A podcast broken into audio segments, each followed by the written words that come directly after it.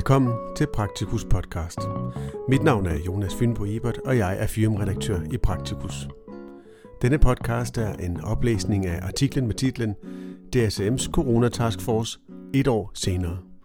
Artiklen er skrevet af Louise Hørslev, sekretariatschef, Anne Møller, bestyrelsesmedlem, Anders Beik, formand, og Bolette Friedrichsen, næstformand. Artiklen kan læses i Praktikus nummer 254, der udkommer i marts 2021. Artiklens tekst starter her. Vi glemmer aldrig marts og april 2020. Det var overskriften på den beretning, vi som DSM's Corona Task Force valgte til artiklen i Praktikus nummer 250 fra maj 2020. Det er lang tid siden, og vi havde ikke, nok både naivt og håbefuldt, forestillede os, at epidemien skulle udvikle sig yderligere og kompliceres af nærmest ukontrollerbare mutationer. Vi havde godt nok ikke tænkt, at vi kunne læne os tilbage, da det så lysere ud hen over sommeren, men at vi nu står i en måske endnu mere kritisk situation og i et kapløb med tiden for at få vaccineret befolkningen, inden nye mutationer får fat, det var svært at forestille sig. Vi vil i denne artikel redegøre for, hvad det er, der er sket siden foråret i vores Task Force hvad vi aktuelt arbejder med og hvordan vi organiserer arbejdet. Bedre organisering. Helt lavpraktisk mødes vi med lavere frekvens ind i foråret 2020, hvor vi havde møder på skærmen to til tre gange per dag alle ugens dage. Nu ses vi på skærm cirka to gange om ugen, suppleret med en lukket Facebook-gruppe, hvor vi drøfter dilemmaer og breaking news. Dels har vi opbygget noget erfaring i at håndtere krisen sammen, dels har vi behov for at prioritere andre sager og at koble lidt fra.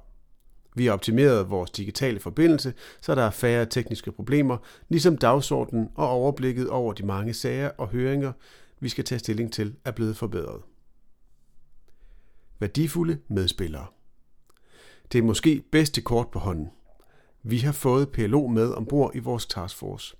Det er stadig DSM's Corona Task Force, men nu med fast deltagelse af PLO's næstformand, Miral Lacroix. Det optimerer koordineringen af PLO's og DSM's coronaarbejde, når vi kan supplere hinandens viden og observationer. Vi har også benyttet os af viden og hjælp fra andre gode kræfter.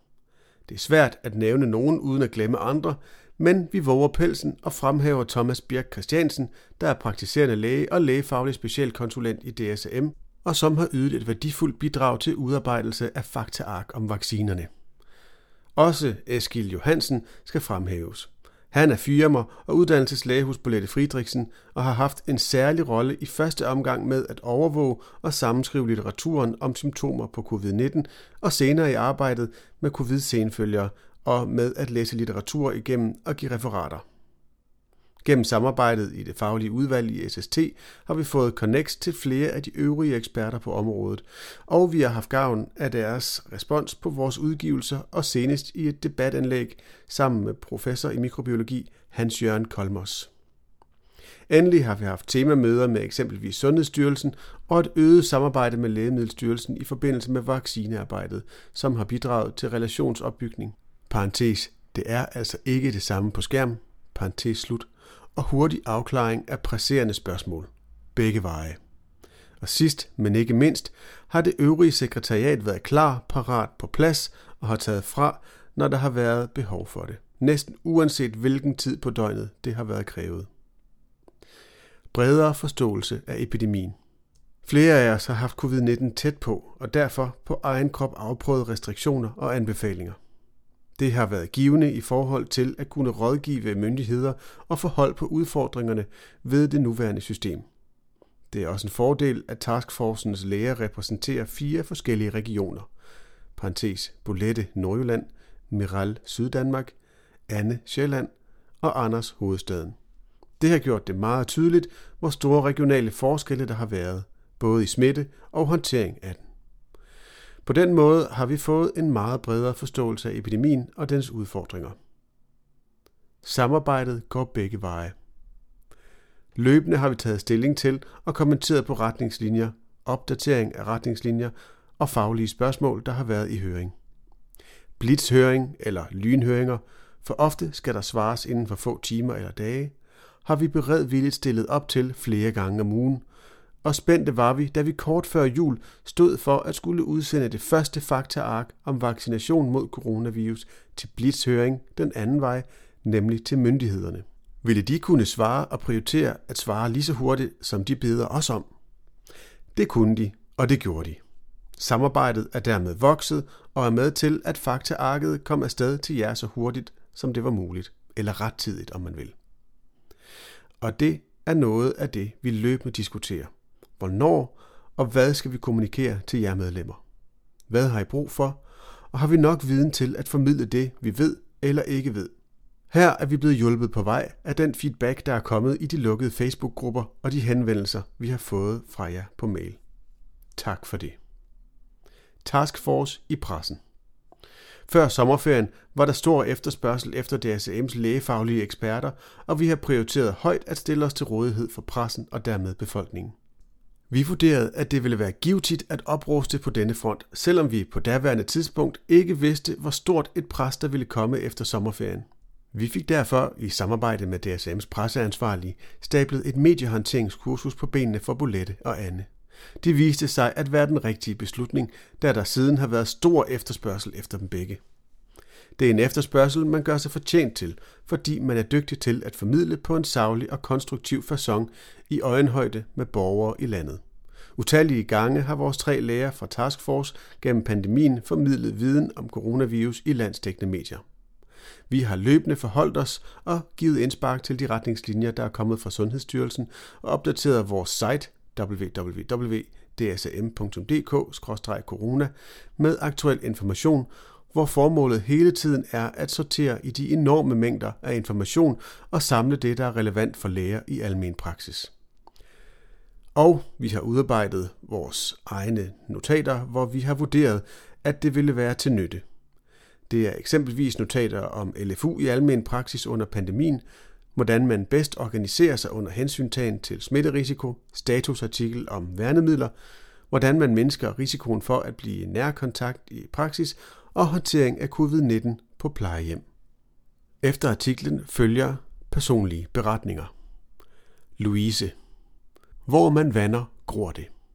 Jeg har løbende tænkt over min rolle i coronataskforcen. Hvis jeg skal beskrive den kort, må det være at facilitere, at lave mødeplaner, at indkalde til og styre møder, at skabe overblik ved at lave dagsordner og på bedste vis forsøge at give plads til faglig snak og have øje for, hvad vi skal nå på det pågældende møde. Det er en balance, som jeg hele tiden forsøger at blive bedre til. Hvornår kan vi gå videre til næste sag? Hvornår er der behov for mere faglig snak og eftertænksomhed? Hvornår kan jeg selv tage noget herfra? Derudover er jeg bindeled til sekretariatet. At sikre, at sekretariatet har relevant viden, og at sekretariatet er klar til at tage fra, når arbejdet i taskforcen kræver det. Et ordsprog, jeg har tænkt meget på, er, at der, hvor man vander, gror det. Vi har brugt mange ressourcer og meget tid på epidemihåndtering, og det har lønnet sig og været godt givet ud. Det kan vi se ved, at vi har fået indflydelse.